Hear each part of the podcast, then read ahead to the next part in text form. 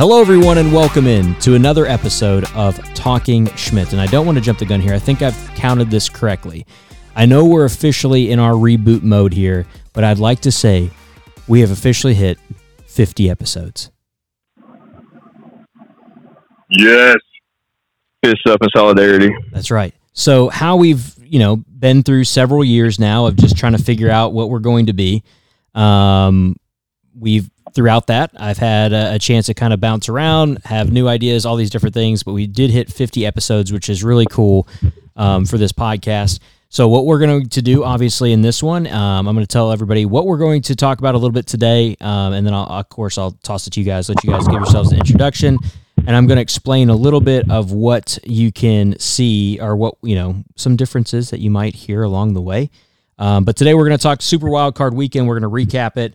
Uh, we'll talk predictions for the divisional round. Um, we're going to talk about some of the coaches going and some of the opening positions that are there, some of the teams that have openings in the N F L at least. Um, we'll also talk a little bit about, um, we're going to talk about Jason Kelce. Is he retiring? Is he not retiring? We'll talk a little bit about his career. And then finally, we'll continue on our movie draft. So that is where we will go throughout this, our nineties movie draft. I would also like to apologize um, to everybody for the nineties movie draft because we had a, um, I think maybe you guys and myself did not maybe sit on the right page. I was saying just movies made in the nineties. Uh, Cody told me that he thought it was more so of movies that like epitomized the nineties. So I was also under the impression it was made in the nineties. Oh, so you're you're but, sticking with your points. You were just like, these are my movies. I mean, regardless, I'm going to stick with my points. I can find justification as to how each one of my movies has justified some phase of the nineties and it was an example of just the culture itself at that point. Okay, well, we, we will roll with that then, and we'll continue our movie draft. We'll do rounds four through six today. Uh, but before that, let's go ahead and uh, I'll introduce the astounding, astounding, I don't know, the the crew that I have. What do I want? What word do I want to put there? How would you describe your guys' selves? Motley. Motley. Ragamuffins. Okay, the group of ragamuffins that join me. Uh, As we've had from last week, uh, we'll start. Jordan, hello, sir. How are you? How are things been going? Doing well, man. Doing well. Thank you for asking. Hey. How are things with you? I'm I'm great. This is uh, another uh, an, any week that the Packers are still alive during the N F L season. I feel pretty good. Um, Cody, hello, sir. How are you?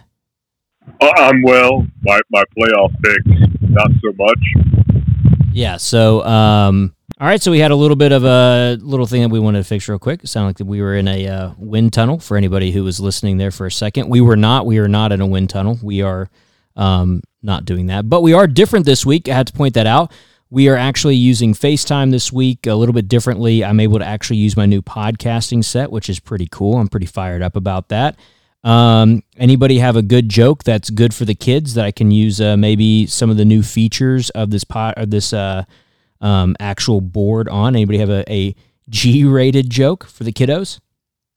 No, no G-rated joke? You can play crickets.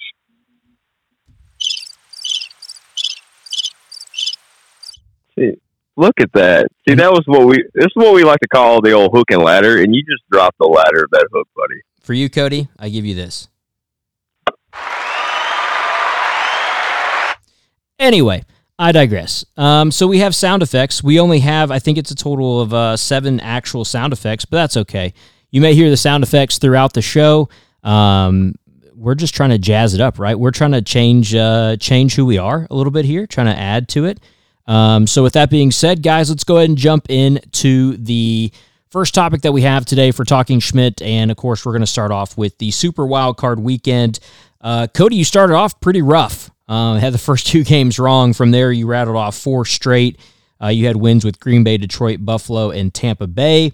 You got Cleveland and Miami wrong. Jordan, uh, you went three for three on the first week. You got Houston, Detroit, and Buffalo. You did not pick the Packers, which I think is coming back to haunt you right now. Um, but you did pick uh, Miami and Philadelphia, which they did not win. Um, and despite my best effort to fire up the Rams, they lost. So did the Eagles. But I did pick Houston, Kansas City, Green Bay, and Buffalo.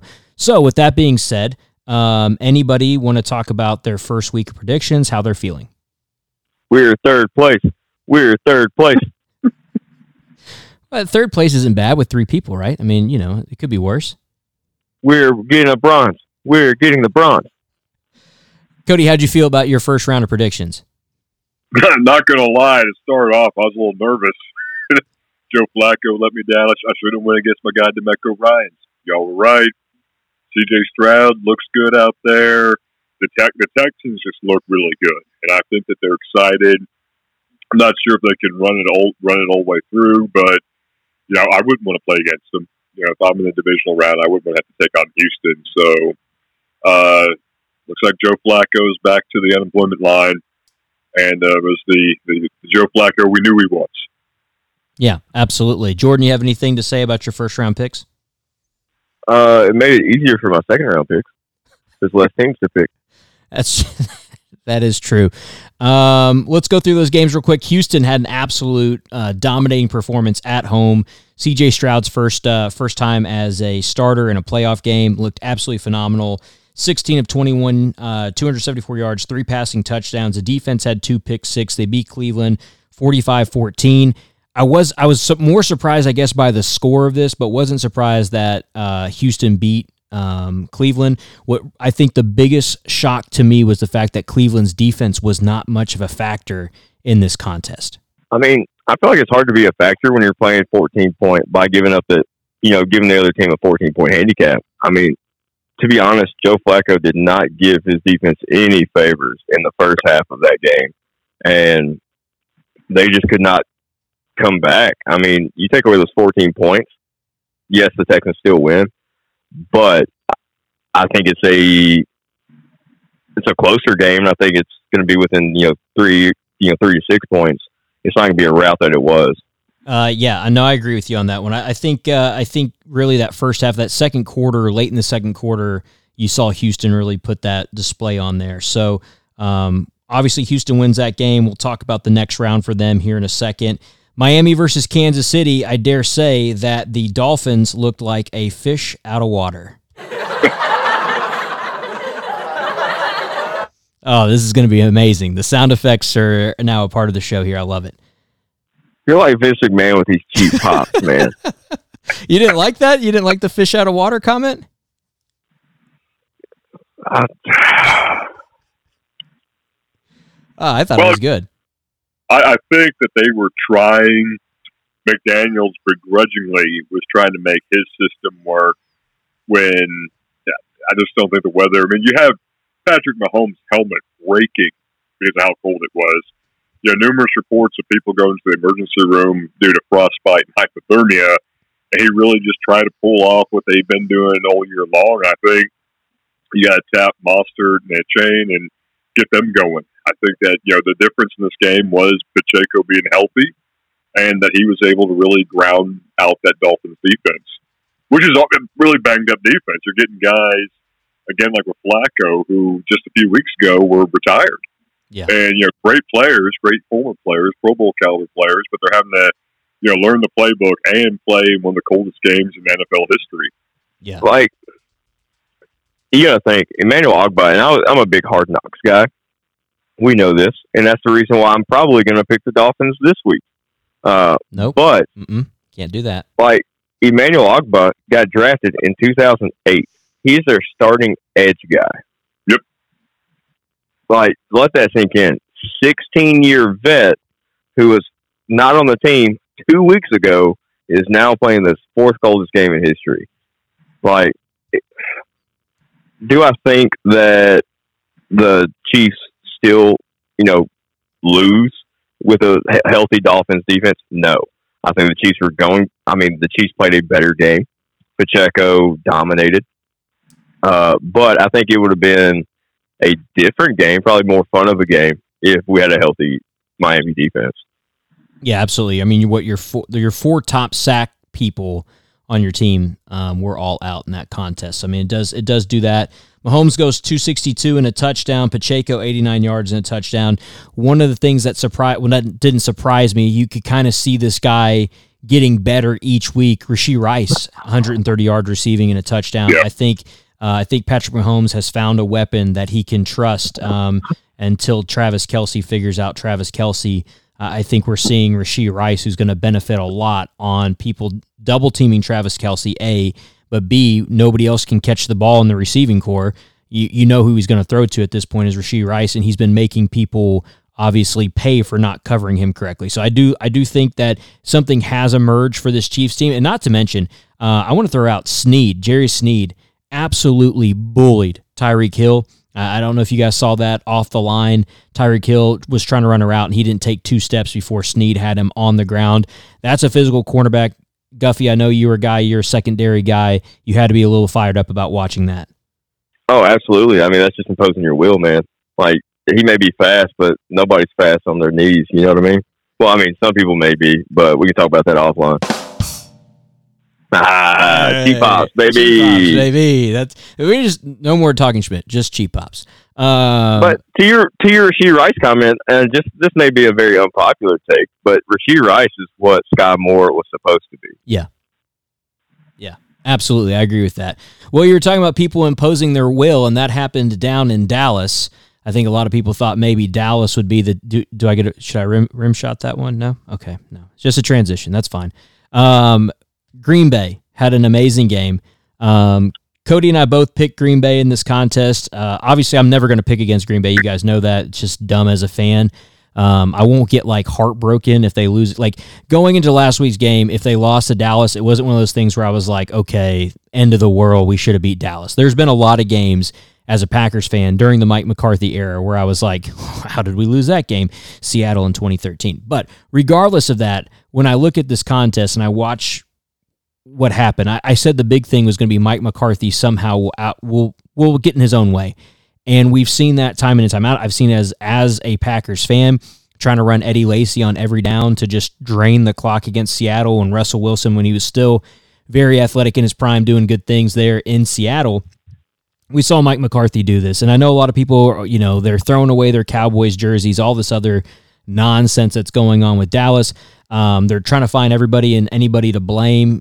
They got smoked. It really did happen. I, they walked in, and I think Green Bay wanted the smoke, and Dallas just thought, all right, let's get ready for, you know, let's get ready for whoever wins this other game, either, you know, wherever, Detroit, Tampa, whoever would have the lower seed. I guess it would have been uh, would have been Tampa at that point, if not knowing who's going to play out. But, I mean, watching that game, Green Bay, what I think Cody mentioned this, Green Bay is scary for one reason. They know that they have already outplayed where everybody thought they were going to be this year. Like, they know for, like, at this point, there is literally nothing to lose. They walked into Dallas knowing they were the underdogs. They're going to do the same thing when they walk into San Francisco as well, is they know that they're the underdogs. Everybody was like, hey, this Jordan Love guy, he may be a bust. Now he's the greatest. Now he's a bust again. He's the greatest. Like, we don't know exactly what it is. I, I, I like the guy. I told you guys if they beat Dallas, what would I do? I'd go get a Jordan Love jersey. I'm wearing it right now. Like, that's this guy really proved a lot to me. I really thought the defense played lights out. I know the score, Dallas was putting up points late, but if you're a fantasy owner, you know if you have Dak Prescott, that's what Dak Prescott does well for you. He gets you those late fourth quarter points if he's your starting quarterback in fantasy. So we, we've known that. But watching this game, I thought Green Bay played very well. I thought the defense, this was probably one of the better defensive performances we've seen. I think Joe Barry really had them scouted. I thought there was a lot of confusion by Dallas. I thought there was a lot of miscommunication out of nowhere between Dak and CeeDee Lamb. You know, what are your guys' thoughts on that game? What was the? What do you guys feel was the downfall there for Dallas? Well, they made Jerry Jones lip quiver, which that was funny. I enjoyed that a lot. But I feel like it's Jerry Jones. You know, I feel like he probably is a lot of the issues with his organization. Yeah, maybe he needs to take a look at himself. Maybe he does need to take a step back and, you know, really restructure the way his business is done there, because business hasn't done well for the last thirty years. And, you know, you know he's got to be frustrated when you see from Favre to Rodgers to now Love and, you know, Aikman to Romo to Dak with some other fillers in there hasn't worked out for him at all. So, I mean, I, I'm in the same situation. I'm never going to pick Dallas, even if it is the Packers playing them. So I was excited. not so excited to see that the, the Packers look really functional going into this week. And I think, you know, to your point, when you when you are the, the lowest seed, you're, you're a team where the expectations aren't that high. You just go out there and have fun. You enjoy the game, and you learn and you grow from it. So yeah, I think that's where the Packers are. Guff, what'd you think? Uh, I have two notes on this this game, and one note says Ethan was right, frowny face. The other note says Dak equals choke. So I think it really embodies what you both have said. So under the guise of all legal counsel and despite any slandering accusations or any copyright infringement that may come upon me from stealing Stephen A's just maniacal happiness about this situation, um, I'm going to see the rest of my time and just say that I think you both have covered the points uh, very emphatically. And I will touch on my thoughts on y'all's game in a very unbiased third-party manner when we get to that topic. Um, I thank you both for your time. Thank you. Okay. I, I appreciate that. Um, yeah, I uh, I think the best video of the night, to be honest with you, um, we'll move on, don't worry, but the best video of the night for me was Skip Bayless trying to throw away his jerseys, and his automatic trash can would close, and he'd have to, like, reopen it because it would close like after like five seconds while he's trying to like throw away all of his jerseys and show who he's throwing away and who is trash. Thought it was hilarious. Um, the guy's going to have a heart attack over the Dallas Cowboys. Anyway, Jordan Love, sixteen of twenty-one, two hundred seventy-two yards, three touchdowns. Aaron Jones had an absolute phenomenal game back in his return to Texas, one hundred eighteen yards, three touchdowns. Jordan Love may become somebody who they're going to call a cowboy killer. Jones has been the cowboy killer Um, the last couple of times that those two teams have faced off. Um, moving along, the game of the evening, obviously, you know, Buffalo and Pittsburgh got pushed to the next day because of the snow thing. We'll talk about that here in a second. But the final game on uh, on Sunday night was Detroit versus Los Angeles. And for the first time since nineteen ninety-one, Detroit won a playoff game. Congratulations, Detroit. Uh, they won twenty-four twenty-three. They beat Los Angeles in a game that I thought was a little cheap towards the end, but whatever. Uh, Jared Goff goes twenty-two of twenty-seven, two hundred twenty-seven yards and a touchdown. Aiden Hutchinson, two sacks. Um, I thought there was a lot of blown calls while the Rams were driving late in that game.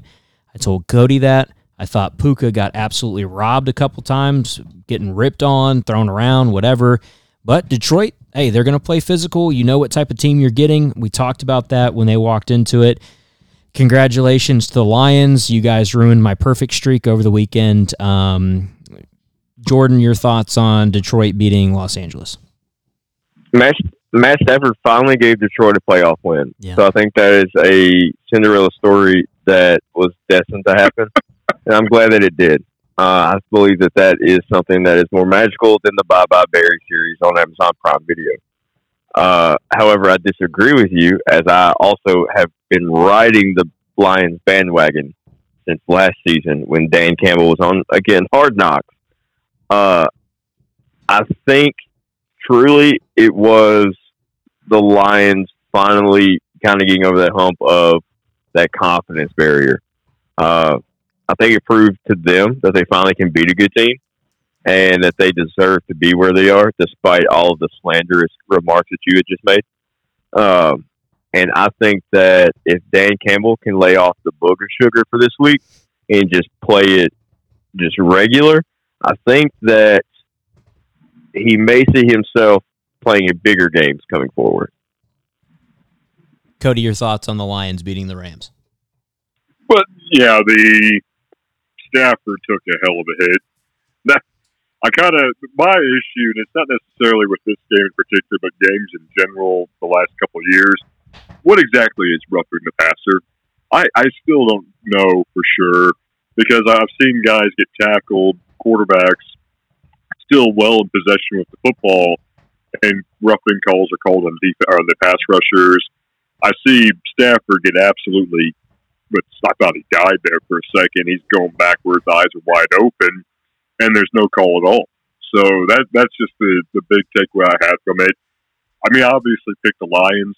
You know, I think they had the mag- magic of Marshall Mathers there. I think he, he, he really willed them to a win. We, we sold them panel lots to to our friend Eminem. So the, the anti-Taylor Swift. So I do like that out of it. Hey, don't we do not we do not talk bad about Taylor Swift in this podcast. Did you guys notice that D twelve was standing in the back? Yes, I love that. Oh, at the Lions game, I was in the back. Um, regardless, is it, safe to, is it safe to say that the Lions saw their moment? Um, and they didn't let it slip. All right, moving they on. They captured it. I'm done. I'm done talking about Detroit for right now. We'll have to talk about them again. It's going to make me sick if I keep talking about them. Regardless, uh, let's move on now. Buffalo versus Pittsburgh, the game that I think all of us called. That's we all had that in common, was Buffalo beating Pittsburgh thirty-one seventeen. Pittsburgh made it a game for a little bit, uh, but Josh Allen took over twenty-one of thirty, two hundred three yards, three passing touchdowns, eight carries, seventy-four yards, and a touchdown. He was almost the leading rusher and leading passer. Uh, Cook had five more yards than him on the ground. Uh, again, I think that it maybe isn't that Buffalo's that much better than Pittsburgh. I just think Josh Allen uh, kind of seized his moment against a team that's very, they don't really have an identity. Uh, I mean, Mason Rudolph is your starting quarterback rolling into a playoff game. I mean, no offense to Mason Rudolph, but like, you know, he's not going, like you, you talked about, you know, Cody, you mentioned the whole, when you go from Favre to Rodgers, you know, to Uh, having now Jordan Love, the possibility of Jordan Love being great, and you, you talk about some of the things that some of those quarterback transitions that we see. One of the things to me that's very, um, I, I guess, very uh, Pittsburgh didn't have the person, the heir apparent that they thought they had after Ben Roethlisberger, and it's not Kenny Pickett, I don't think, and I think a lot of Steeler fans would agree with me. So you roll into the playoffs with a guy like Mason Rudolph, and it, it's just, to me at least, uh, I think we saw what we saw and we got what we got, and that's what we're going to continue to get until Pittsburgh figures it out. But, again, Pittsburgh, playoff team, give them credit for that. But, yeah, just uh, they are who we thought they were, pretty much, pretty simple. They're just happy to be there. Yeah, I agree. And they thought Ben Roethlisberger was never going to retire. That, that's the only thing I could think about. The you know the Rooney family, of course, I, I, I talked about this last time. I mean, overall, I still think the Steelers are probably one of the most well-managed organizations in professional sports. I mean, there's not a decade in their existence where they haven't been relevant to some regard. But I do think with Roethlisberger, it, they almost did have this sense of what what is the plan?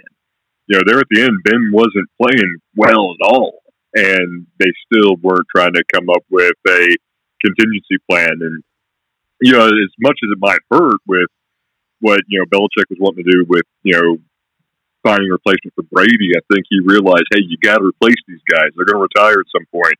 You know, the 49ers did it with Joe Montana. The Packers have done it very well, even though it may, you know, hurt some feelings from Favre to Rodgers and then from Love to Rodgers. You got to realize these guys are, they're not going to last forever. And I think the solution isn't, yeah, maybe we should fire Mike Tomlin. That doesn't make a lot of sense.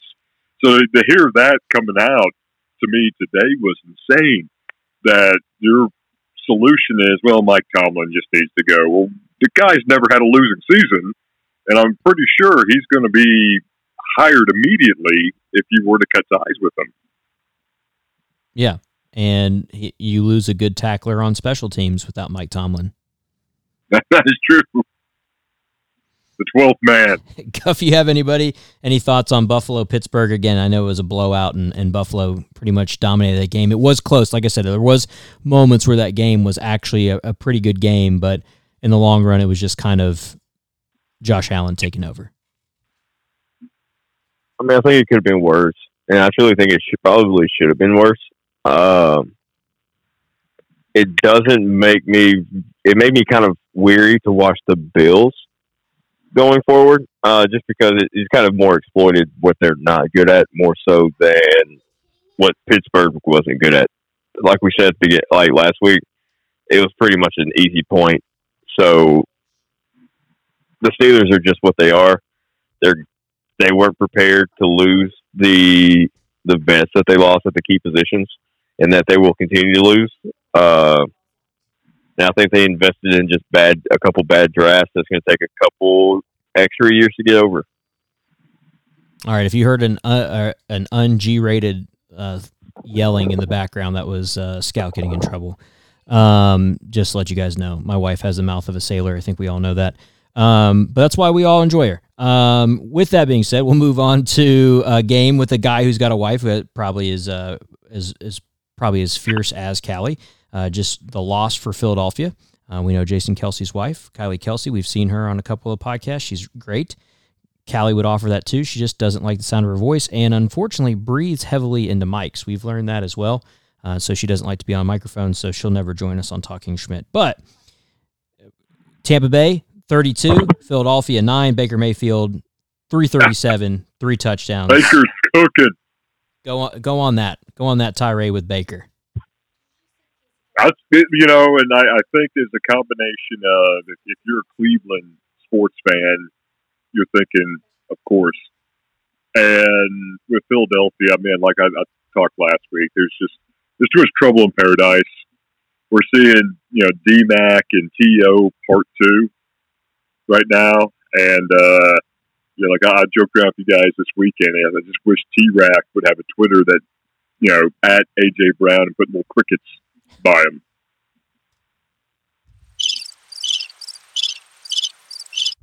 You're welcome. Cheap pops. Cheap pops, baby.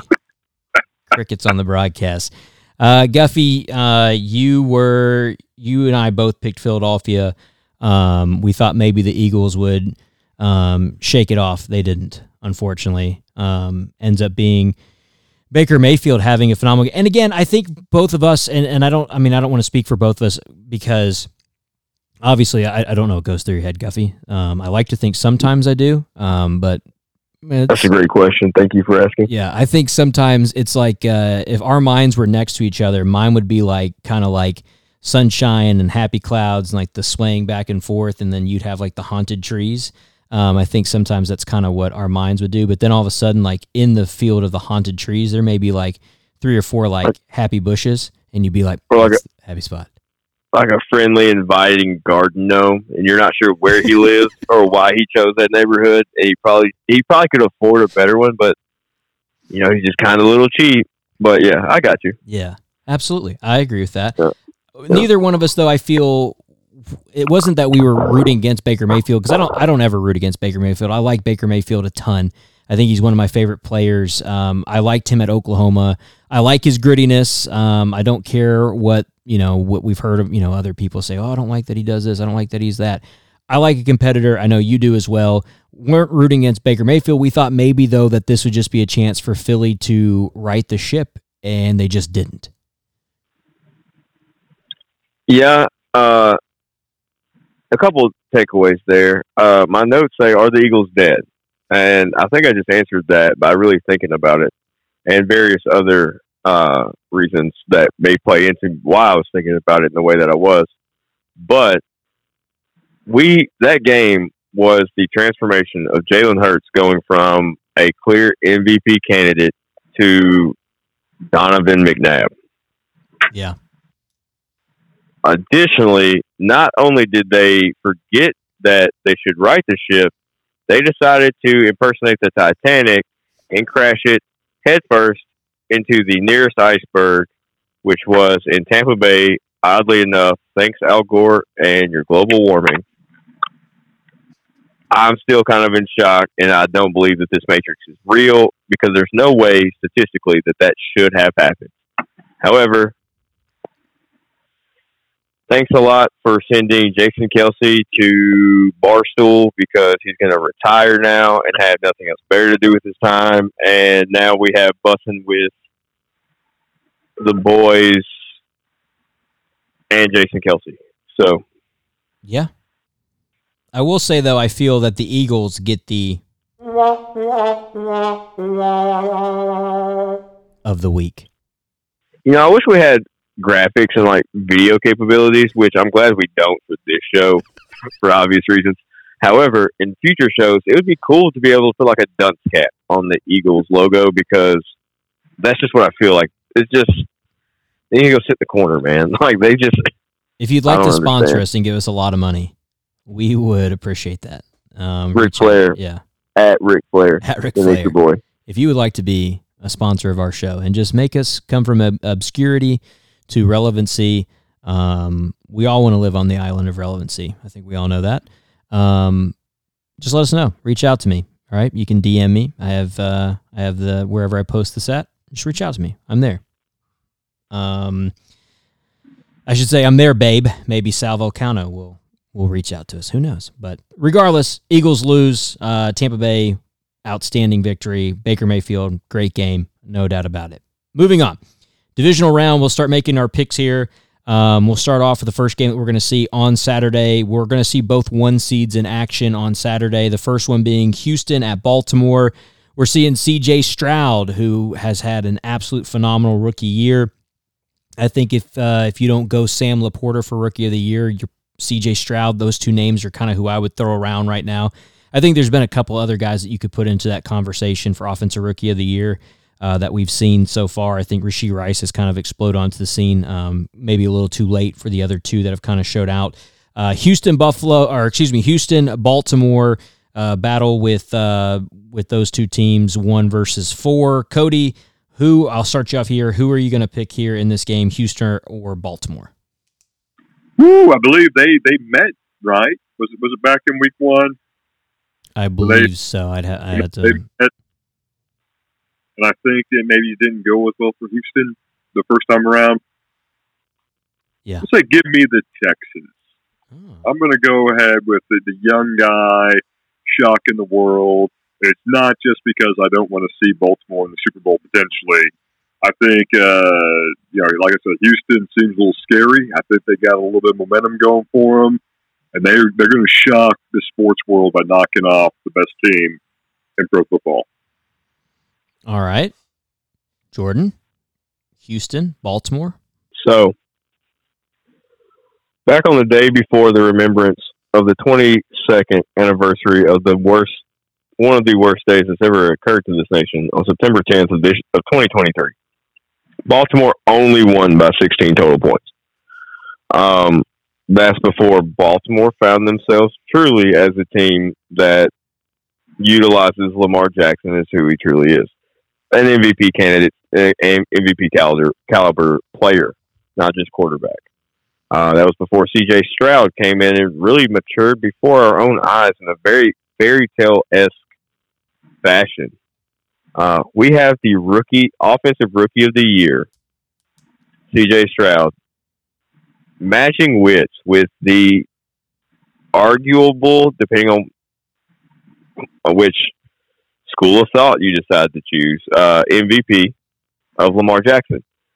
Uh, I just think unless Houston's defense plays outside of their mind, I think Baltimore wins by ten, but I think it's going to be closer. It's going to be closer than sixteen. I think Baltimore wins by ten, and I think C J. Stroud still puts up three hundred. Yeah, I, I this is I, I honestly you would think that this would not be uh, a toss up when you're talking about a number one team, but we've known kind of historically that top seed kind of struggles a lot of times coming out of a bye. Obviously, Kansas City has been one of those teams that really hasn't, but a lot of teams getting that week off is actually not great because everybody's still kind of in the full swing of things, right? Like you're still in that full game mode. And I think a lot of times teams struggle with that. Um, with that being said, I, I think Houston had a great game. I thought they did really well against Cleveland. Um, I don't know how Houston's defense matches up when they're going to have to try to stop Lamar Jackson, who, um, you know, I think a couple years ago we all might have argued like, yeah, this guy – Is he still? Is he ever going to be this guy that can sling it and run it and and be the, the real dual threat that we know he can be?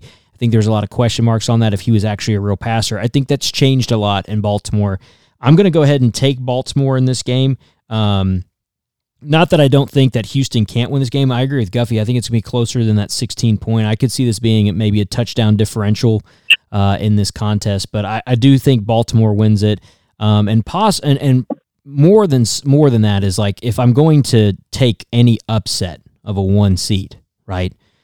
I can't take Baltimore. Like if I, if I'm going to say one team, one one seed's going to lose, like I can't, you know, have this wild, like this is like March Madness when I'm just like, I don't know, give me a four seed in the Final Four and a and a twelve seed. Like I can't do that, right? Um, in this, I feel Baltimore is going to win, um, but that's because also in this next game, I'm not going to pick against the pack. Uh, I think, you know, here's the thing. I'm going to pick Green Bay, right? I'm going to pick Green Bay over San Francisco. I think we all know that. I'm never going to pick against Green Bay.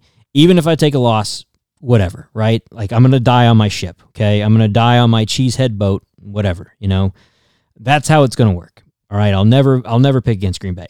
I thought Green Bay played a fantastic game against Dallas. San Francisco also beat the brakes off of Dallas earlier in this year. So, you know, San Francisco's like, yeah, did you watch our film? Which they probably did. LaFleur probably, more than likely watched his buddy Shanahan's film and said, hey, this is how we beat him. Like, it's right here in front of us. My buddy's already done it. This is how we do it. Regardless of that, though, I do think I, I think we're seeing very similar offenses between these two teams. The only difference is San Francisco has a little bit more experience in that offense. The difference maker to me is San Francisco's defense. I, it's better than Green Bay's. I think we all know that even a healthy Green Bay defense doesn't match the level of a Fred Warner and that just outstanding front line. Dallas really had Micah Parsons. That's all you had to worry about. It's going to be a much different game when you're trying to block Nick Bosa and Chase Young and every other name that you can throw out of a hat on that front front line, and then also have a guy like Fred Warner, great secondary in San Francisco. Honestly, the smart person's going to take San Francisco here, right? Well, I'm dumb, right? Like, I'm going to take Green Bay just because I'm a pure fan of it. But I do think if Green Bay wins this game, it's going to be on the back of Jordan Love. Um, I think he's going to have to have a miracle game that we always thought Rodgers maybe would have against San Francisco, but never did. So I'm going to take Green Bay because I'm a fan, um, but that's really, I think a lot of the smart money is on San Francisco. Jordan? Uh, one, I would like to compliment your segue into this game. That was phenomenal. Uh, Thank you. Two, I feel like we're switching roles. So you went on your manifesto soapbox. I'm going to keep it short and sweet. Uh, I'm going to go Niners. Okay. Cody? I mean, did, did you even have to ask? No, I no. I just I wanted you to get your, your points in. Well, I will say this. You know, like I told you, I'm a little nervous because Love does look like he's coming into his own. You know, Brett Favre, pretty good record overall in the postseason against the 49ers. Aaron Rodgers, ironically being a 49ers fan and a Bay Area guy, very, very bad record. You know, and I think this is, it comes down to Shanahan and LaFleur, ultimately, and the budding rivalry between these two. So, I mean, I, I think on paper we're the better team for a lot of the points that you made, and obviously I'm going to go with San Francisco. All right, Guffey, you ready for our conspiracy theory sound? I got my tinfoil, ready to make some hats. Rodgers lost to San Francisco because he's a California guy. Anyway, um, he threw those games. Tampa Bay at Detroit. He told them to block a punt. Um, that's what happened. He said, "Oh, this is where the this is where the, the crack is on the." Uh, on the uh, special teams, just block one punt. We'll lose this game. That's fine. I'll go into my pit of darkness and go play for whoever. Um, regardless, uh, I, mo- I move on from my conspiracy theory of our guy, um, Aaron Rodgers. I do I do love Aaron Rodgers. I have his Jets jersey. I don't know. Jordan, I got his Jets jersey. I had to, right? I had Favre's Jets jersey and his Vikings jersey, so I guess whatever. Uh, Tampa Bay at Detroit. Cody, start us off. Buccaneers, Lions. Ooh. Baker's going to be cooking. Oh, yeah? I, I, I'm going to go with it. I'm, I'm going to go with the Buccaneers ending the fairy tale. It's midnight in Detroit. Go home, Cinderella. Buccaneers with a shocking upset. All right. Guff? See, I'm going to go with the opposite of that. Uh, I'm just going to go Lions because, think about it. You saw how loud that stadium got in week in the wild card. Imagine now we had round two of the playoffs. The first time they've ever made it this far. Not just in thirty years, ever, right?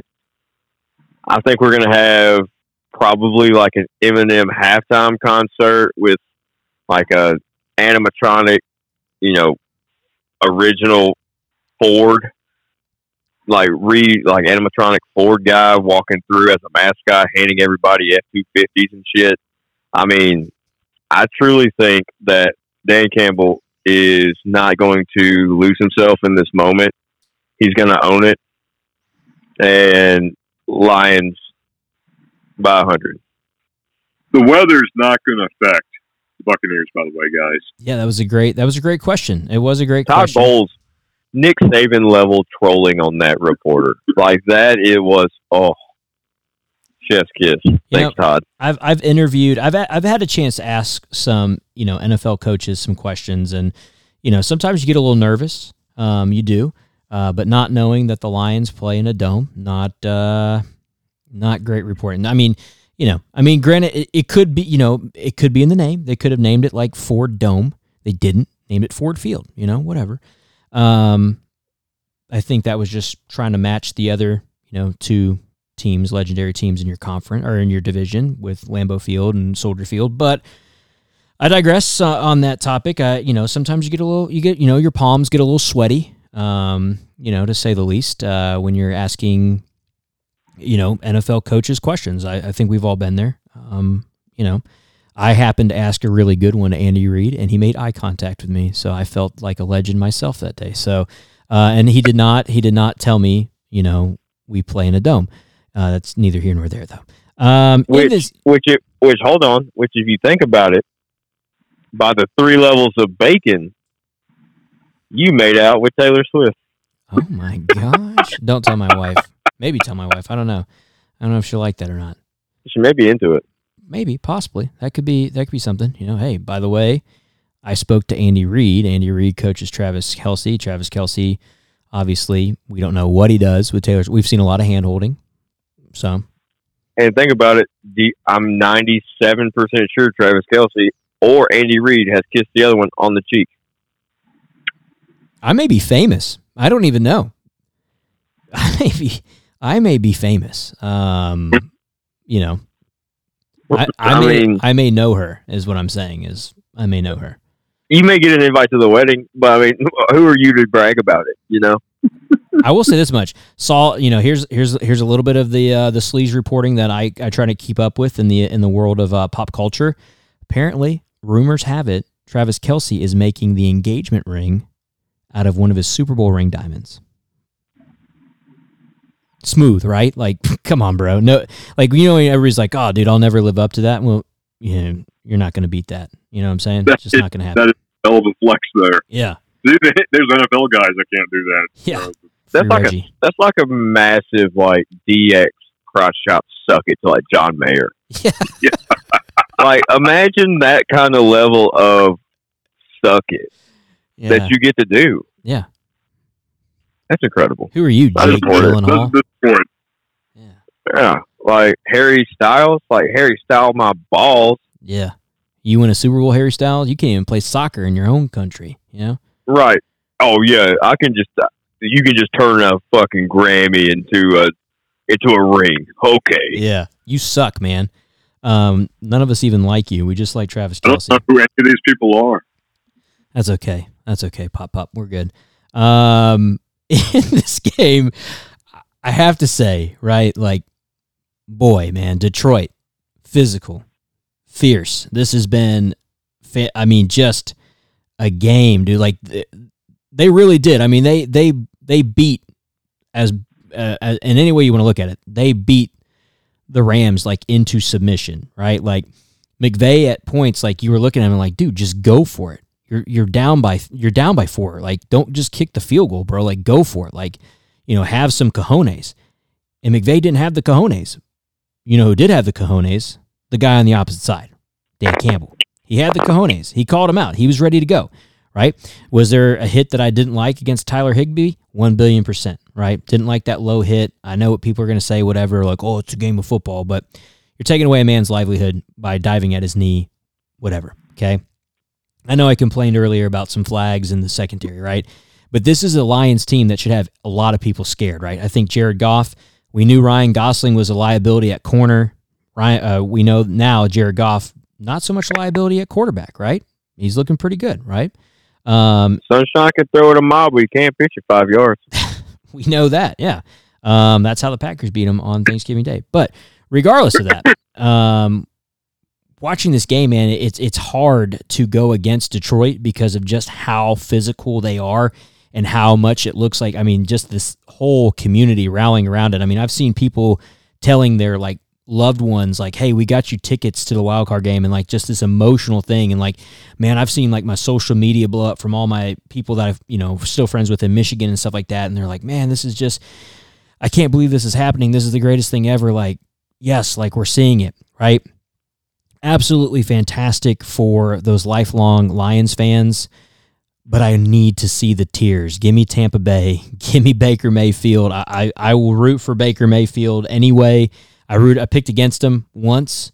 Not going to pick against Baker Mayfield again. I think Baker Mayfield is one of those guys that, like, he thrives on making people, like, dreams end. I think he thrives. Like, I think going into that game, when we saw him taking the smelling salts and, like, freaking out, um, that was something that we hadn't seen uh, in Baker Mayfield in a while. I think that there's a lot more that this t- that this Tampa team offers as well. Um, so I, I think we're looking at teams that are almost a little kind of similar in the styles that we'll see uh, on, um, I believe that game's on Sunday, but as we both know, definitely not going to pick the Lions. Uh, final game, Kansas City at Buffalo. This is a game that's another toss-up. I feel the A F C has a lot of great competition. Um, can't really base anything off of heart here. I, I think... Guffey, I think, hit the, the nail on the head for me when it comes to Buffalo. I thought that they probably should have beat Kansas City a little bit more. Or excuse me, I thought they should have beat Pittsburgh a little bit more. I thought that they could have done a little bit more. Maybe they were saving up. Maybe they knew who they were going to get. The factor for me that worries me about Kansas City is the fact that we know that Patrick Mahomes has never played a playoff game anywhere but Arrowhead and then the Super Bowls. Um, so we have he doesn't really have that experience going on the road. But I still think, and, and this may be my opinion, I don't know how much you guys agree on this, I think Patrick Mahomes is the best player in, in football right now. I don't think that there is a better player. Um, somebody else may win the M V P. That's great. I just don't think anybody's at Patrick Mahomes' level when it comes to who he is as a gamer. And I think I think a lot of the Dolphins' mistake was maybe getting too much into their head in that game. But because of that, we saw Patrick Mahomes able to kind of capitalize on that. I think, again, Pacheco has a chance to really have a good game if it's cold. Defense has been a little bit uh, scary at this time. If you're uh, anybody that's seen the Chiefs in the past in the playoffs, when they've gone on to win the Super Bowl, the question mark's always been the defense. Defense shows up in the playoffs. They did it the first week. I'm going Kansas City again here with Patrick Mahomes. Jordan? Um, I think that this is going to be a closer game than we expect because I don't think it's two top. I don't think it's the two top teams in the A F C in the A F C side of the playoffs playing each other this week. I truly believe that the two top teams uh, that could could plausibly win the Super Bowl this year are playing each other with the Rams Texans, uh, just by the way that they're playing and the style that they're playing at the time that they're playing it. Uh, I think that with Kansas City going into warmer weather in Buffalo than what they played in this past weekend, and with Patrick Mahomes trying to kind of make a name for himself, it's really Josh Allen's game to lose. And if they can get the running game and run heavy on James Cook, as they should, then they should ice this game, no pun intended, and crush through any tables and crush through any tables that may be in their way on the way to the A F C Championship. So uh, I'm going to go with the home team because last week, Uh, all but one home team, and that was your Packers. One. So I'm going to go stick with the home team and go with the Bills. Okay. I just realized I have picked three away teams, Cody. Who are you picking here? Kansas City and Buffalo. Oh boy, Travis Kelce is going to have to catch more than grief from his brother. Or chlamydia from his girlfriend. That, that was rough, man. You can't be saying that. Come on, man. I'm saying he shouldn't do that. Which means that Taylor should treat him well. So, uh, I mean, it's hard to pick against Patrick Mahomes. It's hard to pick against the Chiefs when they, you know, they've been kind of the dominant team. But, you know, kind of going to your point with Detroit last week, or like with uh, the home crowd, that Bills Mafia, they're going to show up for this one. I mean, I feel like this is the game that they've wanted.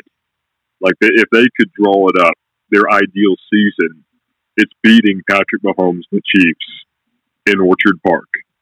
And it's going to be nasty up there, you know. So it's, you know, it doesn't get better for the Chiefs. I think the Bills are going to be a little bit more acclimated, and I think Josh Allen, he's just he's got that swagger now. He's done it. He's been able to, you know, show like lack of, you know, as much as the Steelers may not have been the competition that maybe the Dolphins should have been for the Chiefs. I think Allen's in a much better place going into this game than he has been in the past several years. So I'm, I'm going to go with Buffalo. I'm going to have to go with the Bills. All right. It's almost like Josh Allen almost has to prove himself in this case, that he is on that same level as the other two quarterbacks of that, I'm going to say, era with Joe Burrow and Patrick Mahomes, because honestly, Josh Allen's been left out of that conversation. Yeah. Mm-hmm. I agree. Yeah. Absolutely. Just like Justin Herbert. Well, yeah, but, you know. I'm not the biggest on Justin Herbert's uh, bandwagon, I guess. I mean, I, I think, again, it is the situation there, and, and we'll talk, I think, a little bit later once we figure out who the Chargers head coach is going to be. But, you know, Justin Herbert, um, you know, that could be a lot of it is the situation that he's in as well, and not really having good leadership in Los Angeles um, for that. We've made our picks, though. Let's talk about a coaching carousel. We know that there's now, what, seven teams, possibly a chance at eight or nine that would possibly be available. We know one of those is filled. That was the original eight, but there's a possibility for two more. Uh, one of those being New England. They went ahead and went with Jerod Mayo. I think some people were like, well, this is crazy. We thought it was Vrabel's job. Like, why is it not Vrabel? But I, I think when you look at it, I've been li- watching a lot of interviews with past players, guys like Tom Brady, stuff like that, and they said, we've known it's going to be Jerod Mayo for a long time once he became a coach and on Belichick's staff. Like, this is who New England had in mind whenever Belichick left. Were you guys shocked, stunned by the Jerod Mayo uh, signing as the new head coach of the New England Patriots, or are you guys on board with it, whoever wants it? Uh, I mean, I think it was Josh McDaniels' job to have as long as he was on that staff. I think that was the caveat to Uh, to to the seat whenever it came open was you have to be on the staff whenever it's open. I yeah. think Josh McDaniels got a little bit of a greedy uh, heart and lost his, you know, the prodigal son is not returning. Uh, I think Vrabel, I thought Vrabel had a more shot, more of a shot than he did, it seems. So am I shocked? Not necessarily. I truly think Vrabel is going to take a D C job more so than a head coaching job. So I think there are more viable D C options out there that'll fit his personality better.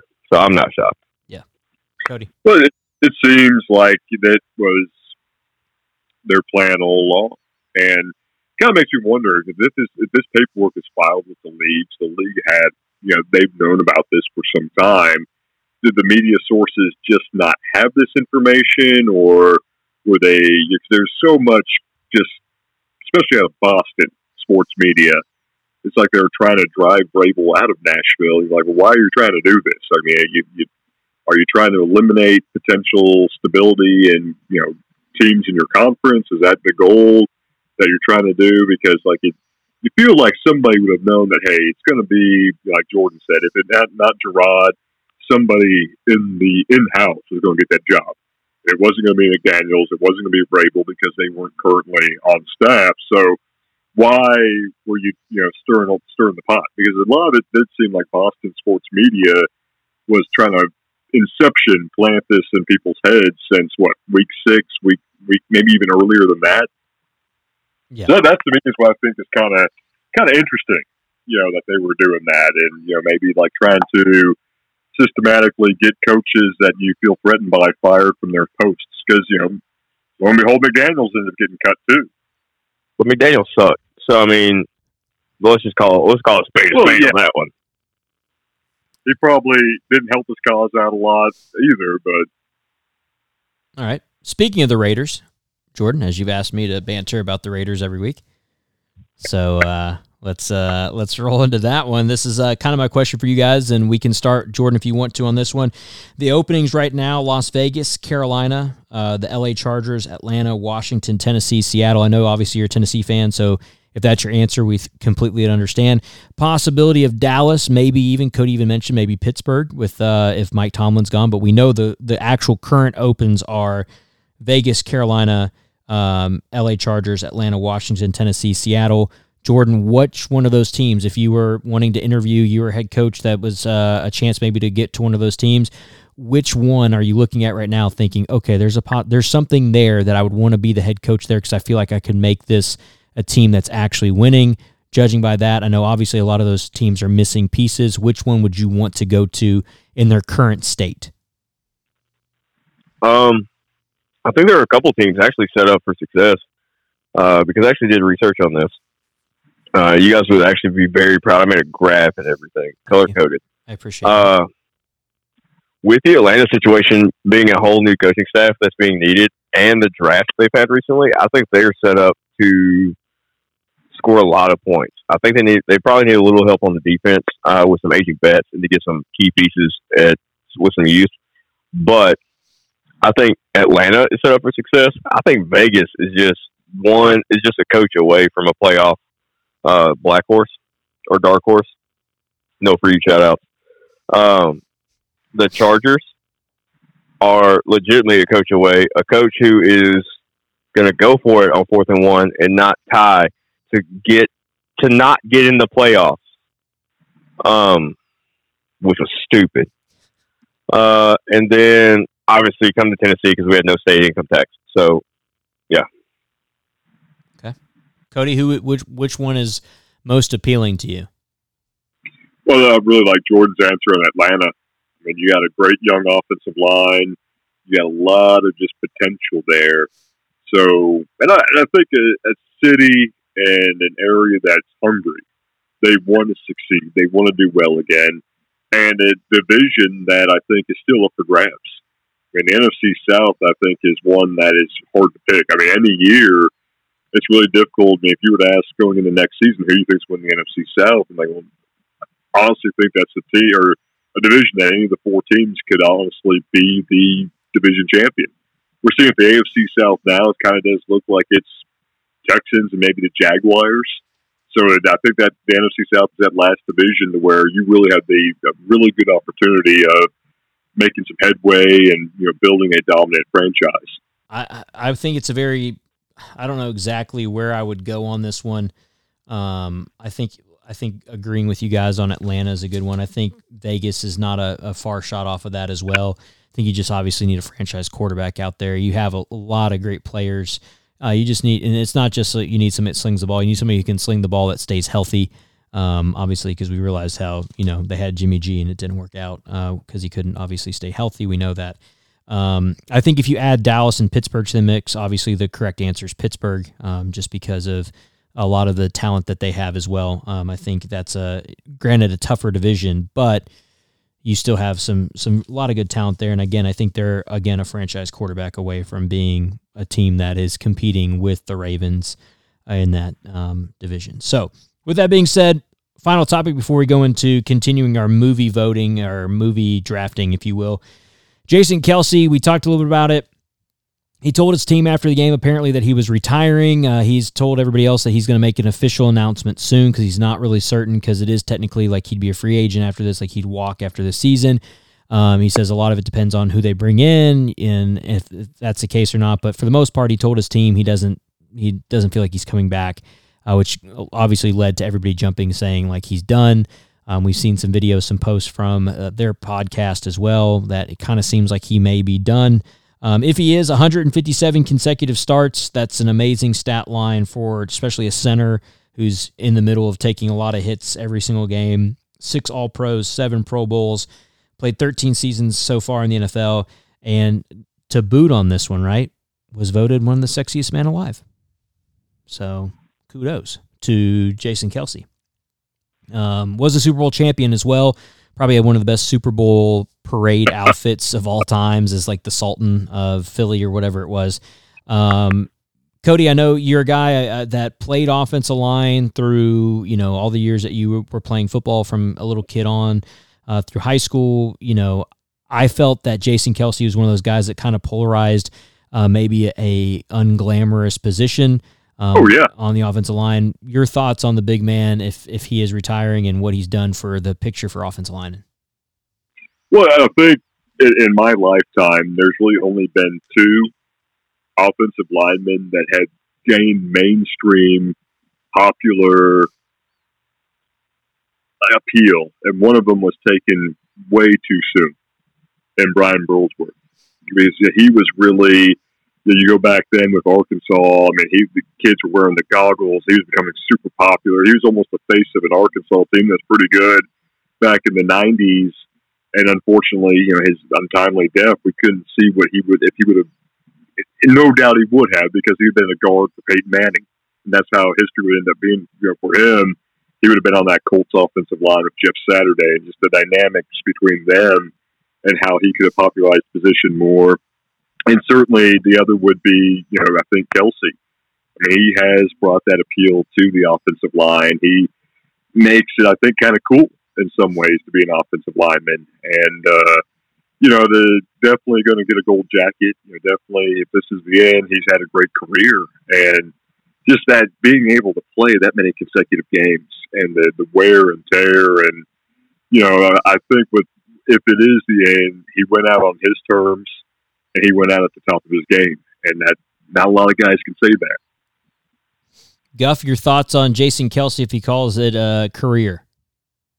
Uh, I have a couple of thoughts running through my brain right now. First, Cody, did you watch the movie Greater on Netflix recently with that Brian Bulls, Burlsworth reference? Because if so, how far into it were you before you started crying? I didn't make it very far, to be honest. I I watched it a couple of years ago when it came out, but yeah, that was oh. tough, that was a tough one to watch, man. That was bawled like a baby. Yeah. All right, cool. So made that reference. Answer that question, uh, dude. I think Jason Kelce really kind of popularized the offensive line uh, with making them relatable, not just the dumb oaf that mm-hmm. that they were portrayed as. I mean, they have personality. They are good people. They're not just the stinky idiots, you know, like you had a two A high school like Westmoreland. Like I can name off names right now, uh, but we won't for legal purposes. Correct. But um, I personally think that it's probably best for Jason Kelce after watching his documentary on uh, Prime. This isn't the first time that he's brought it up. And you know, if it's not the first time, it's not going to be the last time that it's brought up until you retire. Uh, I think it's best that he does retire. I think that he can play or potentially create the Ray Lewis role that Ray has with the Ravens, with the Eagles, and being more so the, the player liaison and being and kind of being that outreach that he is really good at with his, you know, Amazon top ten, uh, iTunes top ten Christmas albums, two in a row, two years in a row. Uh, so I'm not shocked that he's retiring. I think that it's probably a good move to go ahead and hop off the boat before you turn into, you know, the two thousand seven Eagles. Yeah. Imagine imagine the guy that's going to have to sit across from him in a Y M C A uh, girls basketball game when Jason Kelce's coaching against him. That's going to be that's going to be wild when his kids start playing sports, man, because you know they will. I mean, there's just the athleticism. We already seen uh, we've already seen the one daughter practice her forty time. We saw that. Um, so, you know, good luck but to whoever lines up against the Y M C A. Oh, absolutely. I agree with that. Yeah, go be a dad. Go enjoy your brother's fame. And yeah. Go enjoy, go celebrate your brother with the, his new relationship, because that carries a whole different dynamic and uh, relationship aspect that you're not ready for and that your girls would love. Yeah. So just go be a dad. I think it's time. Yeah, I think that's fantastic. I, I think uh, somebody asked him, you know, did you want to, re- you know, you, you're retiring on such a on such a brutal loss. Is that the way you want to do it? And I think we learned a lot about uh, Jason Kelce, and I think his biggest thing that I watched, at least with him, was the fact of when he mentioned, you know, getting to see what his mom and dad got to do during the Super Bowl when it was Travis versus Jason. um, was really, really cool. And I think for him, that's going to be a moment that he's like, yeah, I don't really need anything else. Like, yeah, we lost that Super Bowl. That's great. I've won one, you know, but being able to see mom and dad so happy on the actual, you know, Super Bowl tour and getting interviewed and, and having, I think that for him was probably, because, I mean, obviously you can tell he's a family man. He cares a lot about his family. So that was a major moment for him. So, yeah, I, th- I think he had his, uh, he had a, a great little, you know, moment there for certain uh, during that Super Bowl, even though they lost and even though this season didn't go the way that I think a lot of people maybe thought the Eagles would go. Definitely a, a great historic career for him, and very, very great to see him uh, have the success that he's had. So, moving into our final topic today, we're going to continue our nineties movie draft. And again, these are movies that were created in the nineties. They do not have to just be movies that are nineties relatable. Um, to reiterate what we had in the first round, Jordan drafted Major Payne, A Goofy Movie, and Son-in-Law. Cody, you drafted The Sandlot, Home Alone, Boys in the Hood. I drafted Goodfellas, Jurassic Park, and The Lion King. I thought, I thought pretty much... Um, I thought it was a good draft for me. I thought uh, thought I walked away with a lot of good picks there. Um, we're going to snake draft through round four, five, and six. I got uh, Jordan leading off. We'll have Cody, then me, and we'll snake draft that way. Um, so, uh, Cody, you'll have that middle pick in each round. Jordan, but to get us going here in round four, again, you took Major Payne, A Goofy Movie, Son-in-Law. Cody took The Sandlot, Home Alone, Boys in the Hood. I have Goodfellas, Jurassic Park, and The Lion King. Sir, what is your pick to lead off round four?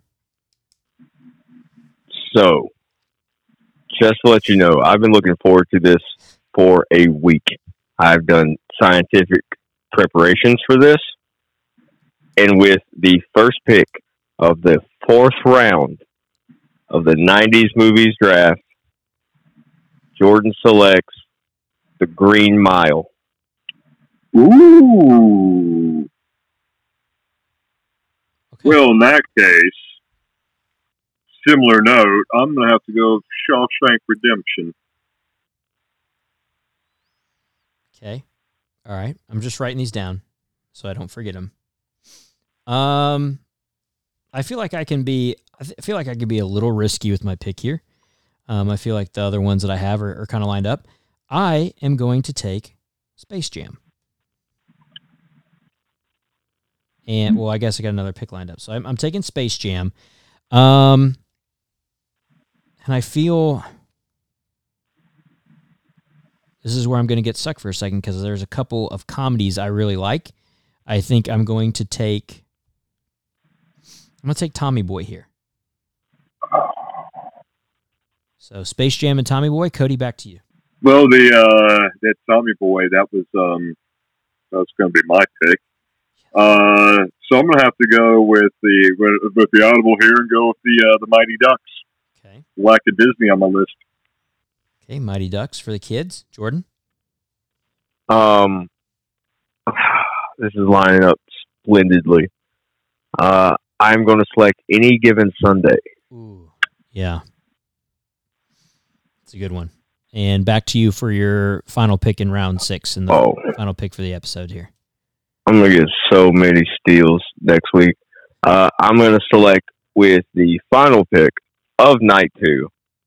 Uh, Team Jordan selects Silence of the Lambs. Ooh. And since it's been brought to my attention that I have a, a lack of blockbuster hits on my nineties movie list, I'm going to have to go with the biggest movie of the nineties, The Titanic. That is a good one. I did not write down Titanic. I'll let you know that now. Um, but it is, that is a big blockbuster hit. Now I'm, uh, I'm kind of, uh, I got about like a couple favorites that are still on this list here for me.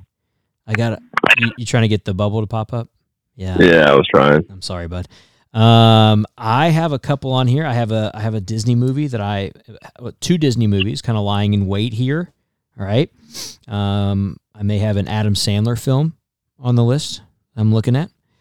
Uh, one of my all-time favorite movies uh, that I really like is on this list. Another movie, a couple uh, couple comedies here.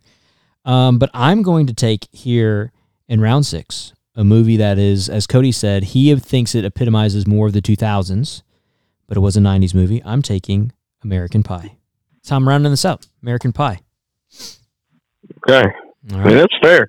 It is. I just I just cannot wait to drop these bombs in the later rounds.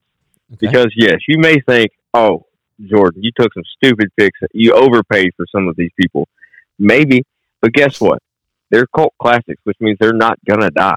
Okay? Someone will always watch the movies that I selected. Okay. Those, it may just be me, but someone will always watch those movies. Okay? The Titanic, we're not even sure if they even happened. Okay? In Space Jam, and honestly, I have a th- conspiracy theory for you. Cue the sound. Hold up. Space Jam is not a fantasy movie. It's a documentary. Ooh. Okay.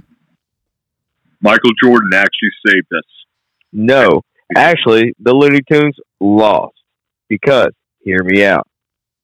In the Looney, in the movie Space Jam, which in fact was a ninety-four minute Nike ad read, might we add, uh, in that movie, the Looney Tunes, or the the Monstars, they worked at what location? Moron Mountain. Correct. Okay, and the stipulations of this basketball game were, if the Looney Tunes lost, they were to work at Moron Mountain. Right? Okay. And we also found out in Space Jam that there are two different moons, correct? Yes. We have Looney Tunes Moon and Real Moon. So this happens on Real Moon, remember? Mm-hmm. Mm-hmm. Okay, we're all on the same page here. Yes. You may want to cue the sound again. It's still going. Okay. You ready? I'm ready. Perfect, because here's the key point. Looney Tunes lost in the real Space Jam game. That's why when you go to Six Flags theme parks, which are owned by Warner Brothers, who made the movie Space Jam, the Looney Tunes mascots are found at Magic Mountain. Because Magic Mountain sounds a whole lot more fun than Moron Mountain. That does sound fun. See what I'm saying? Okay. All right. Well, that is uh, your second conspiracy theory of the day, brought to you by whoever wants to sponsor our conspiracy theories. No, no, no, no. That's my first of the day, the second total. Yeah, second total. Okay. It's probably not your first of the day, though. Oh, absolutely not, dude. You know how late it is? For you. It's like, yeah, it's like eight thirty, dude. I've had at least seven before lunch yeah. that I did not talk about. Yeah, they were just running through your head. No, that's totally fine. Yeah, understand. Yeah, uh, that's how, that's how you don't get assassinated. Is always prepared for everything. That's right. There you go. Well, guys, been a fun week with you. Uh, great chance. We talked a lot about uh, a lot of different things. Made our picks early on for the divisional round. Um, talked a little bit about the coaching carousel. Um, also finishing, continuing our movie draft. We're going to do about two more weeks of the movie draft.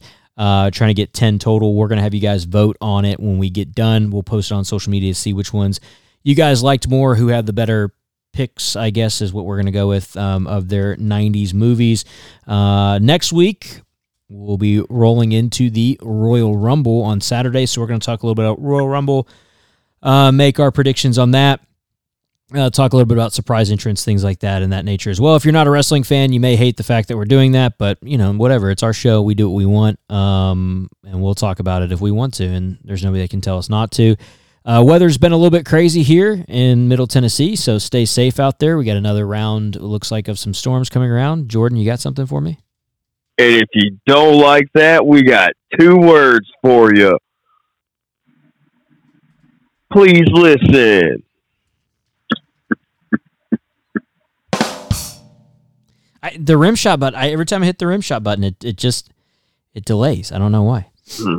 I'm trying. You, I mean, you honestly, at this point, I mean, probably by episode five of this new venture, like, you'll probably understand when to anticipate these going south. Let's be real. Still waiting for our episode with Preston for that one. Oh, no. I'm just kidding. Uh, we Are love you, Dave Preston. Chappelle talking? No. No, we love Preston. He's our guy. We got to get him on, though. He needs to come back. Yeah, I mean, yeah, you just got to find time. I know. I think he's he's traveling right now. I think yeah. they're taking a uh, family trip. So. He's, he's not. He's not. I mean, I guess he might have been able to take the phone call today. I don't know. We didn't, I didn't invite him. That's you know, we're I mean, it really says more about your friendship than his at this point, I feel like. It really does. It's challenging me as a human being to be a better human being, to invite more people. I didn't invite them. It really, yeah, and you know, really that's what friends are for, though. So, I mean, it really all, you know, that's like the circle of life. On this episode of Doctor Phil. Um, that's pretty much where we're at right now. Um, but again. Can't say that. We can't say Doctor Can't Phil. Can't say that. Uh, no, I'm pretty sure his name is copyrighted. So let me let me uh, search engine that real quick. Pretty sure Oprah owns it. Are we allowed to say her name? Uh, yeah, she, yeah, she's not real. I mean, saying her name and Satan are pretty much the same thing. Oh, that's not conspiracy. That's just what it just depends on what news station you watch. All right. Well, I'm going to go ahead and let this one go for uh, for this week. We'll we'll come back to you guys next week again. Uh, we're going to preview a little bit of the Royal Rumble. We'll talk about the recap of the N F L Divisional Round and also the look at whoever's in the championship games. We'll we'll have a preview of that as well. Uh, we'll make our predictions there, see how we're doing, and we'll continue our nineties movie draft next week. Thanks so much for listening. We hope that you guys have a great and blessed and safe week slash weekend ahead of you slash couple more days next week before you listen to us again. Thanks, guys, hopefully. So much for listening. Yeah, hopefully. Please, please listen to us. Tell a friend about us as well. Follow us on social media. You can follow us, uh, Talking Schmidt, on Facebook and on uh, Twitter and Instagram. I use at Schmitty Stories. It just makes it a little bit easier for me to keep everything in one area. If you guys have questions, things like that, you can always D M us, send us a message. If there's a question that you want us to ask while we're on air and answer it, and you get the honest opinion and truth from Jordan every single time, Um, he will do that for you. So if you have a question for him, you can either send that to us via a little voice memo, or um, you can just send us it and I'll read it to him um, and see how they answer, both Cody and Jordan. If they want to answer the question, uh, we can give our advice, uh, take with what you want. But for this week's episode, we hope that you guys uh, enjoyed it, and we hope that we get to talk to you guys again next week.